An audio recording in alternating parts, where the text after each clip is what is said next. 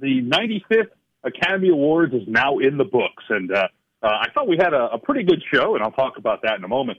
But yeah, the big winner, um, kind of as I predicted, and I wasn't alone in that, so I'm not going to take uh, a whole lot of credit there, but was everything everywhere all at once. Um, it didn't win every award it was nominated, but it won. It was nominated for 11 and won seven. That's a pretty big haul. In fact, it won all the big ones, including Best Picture, Best Original Screenplay, Best Director, in this case, directors, plural, Best Supporting Actor and Actress, Best Actress, and Best Editing. So uh, it couldn't have been a bigger or better night for uh, the folks over at uh, A24, is the studio that produced that film, and uh, all the all the folks there that were behind that. What's um, maybe uh, a little surprising and, and to me a little disappointing was that uh, so many strong contenders um, got completely shut out, like Tar, uh, Banshees of Inisherin, which to me I think was the best film of the year. Uh, the Fabelmans, which was my personal uh, favorite that I was rooting for, and Elvis. All of them went home empty-handed, which was a little bit of a shock. Um, the viewership was up this year, which is good for the Academy. Uh, 18.7 million viewers, which is the best since uh, the 2020's pre-pandemic broadcast. Um, in fact, it's not only the best showing of the Oscars, but the best showing of any award show uh, in in three years. Now, of course, that pales in comparison to the good old days of you know 57 million viewers uh, 20 or 30 years ago. But you know, in those days, there was no internet, there wasn't no streaming, there wasn't a whole lot of things. TV ratings in general are down, so um, it's uh, it's a, it's some positive news for the Academy that the viewership was up a little bit. You know, there's some possible reasons for that. Why? Well, you had the the blockbuster best, best picture nominees like Top Gun and Avatar. Um, you had some great performances by Rihanna and Lady Gaga. Um, there was probably some curiosity left over from last year's infamous slap uh, and how that might be referenced this year. Uh, so there's probably a number of reasons uh, why, but uh, you know, I, I, I'm I'm I'm happy to say as a you know an Academy booster uh, and a film lover that the ratings were up.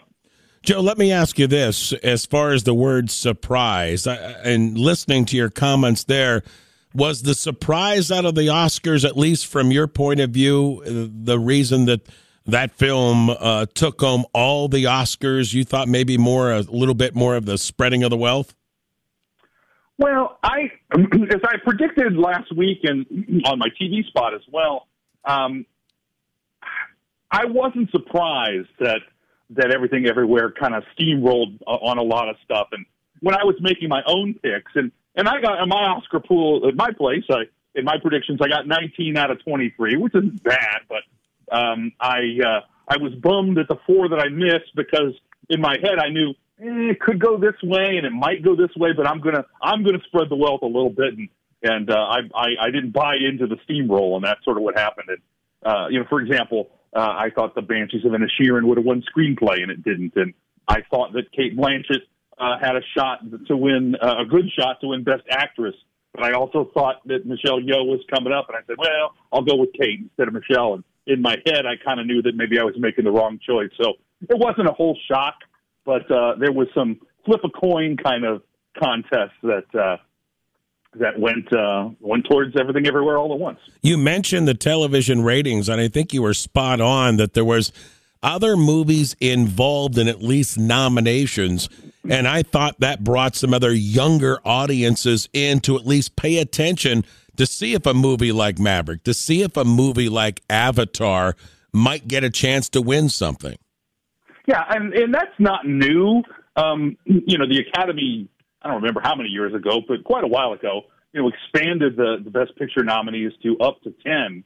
Uh, and I think now they require 10. Um, but, uh, you know, and that, the point of that was to be more inclusive in, in some of the more popular films. And um, whether it's just catching up or it's worked this week or, or it was just one of those other things that I mentioned a minute ago that, that might have uh, intrigued uh, the people. But I will say this, and this doesn't really count because you know, people don't know this going in and it was coming out, but I thought it was a really solid broadcast. Um, you know, it was, it was Oscar classic. They just went with the awards. All these awards were on TV again this year because last year there was a, a whole big hubbub that some of the awards weren't televised, some of the technical awards.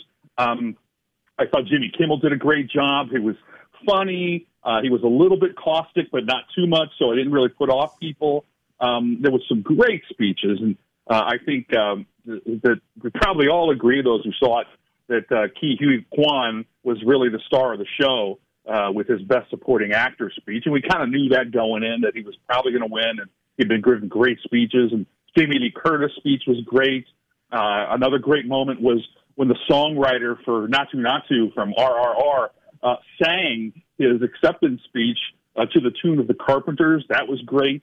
Um, they sang "Happy Birthday" to the young man who was the, the star of the best short film. Short film, uh, and then again, Ke Huy Quan uh, bringing it all home at the end when he hugged Harrison Ford. Yeah. Uh, that was a great uh, viral moment. For those who don't know, uh, Huy Quan was uh, short round in um, Indiana Jones movie, and so that was sort of a reunion for him and Harrison Ford, and it was a great moment. A lot of great moments. Final thing, Joe. There's a lot of people who haven't seen everything everywhere yet.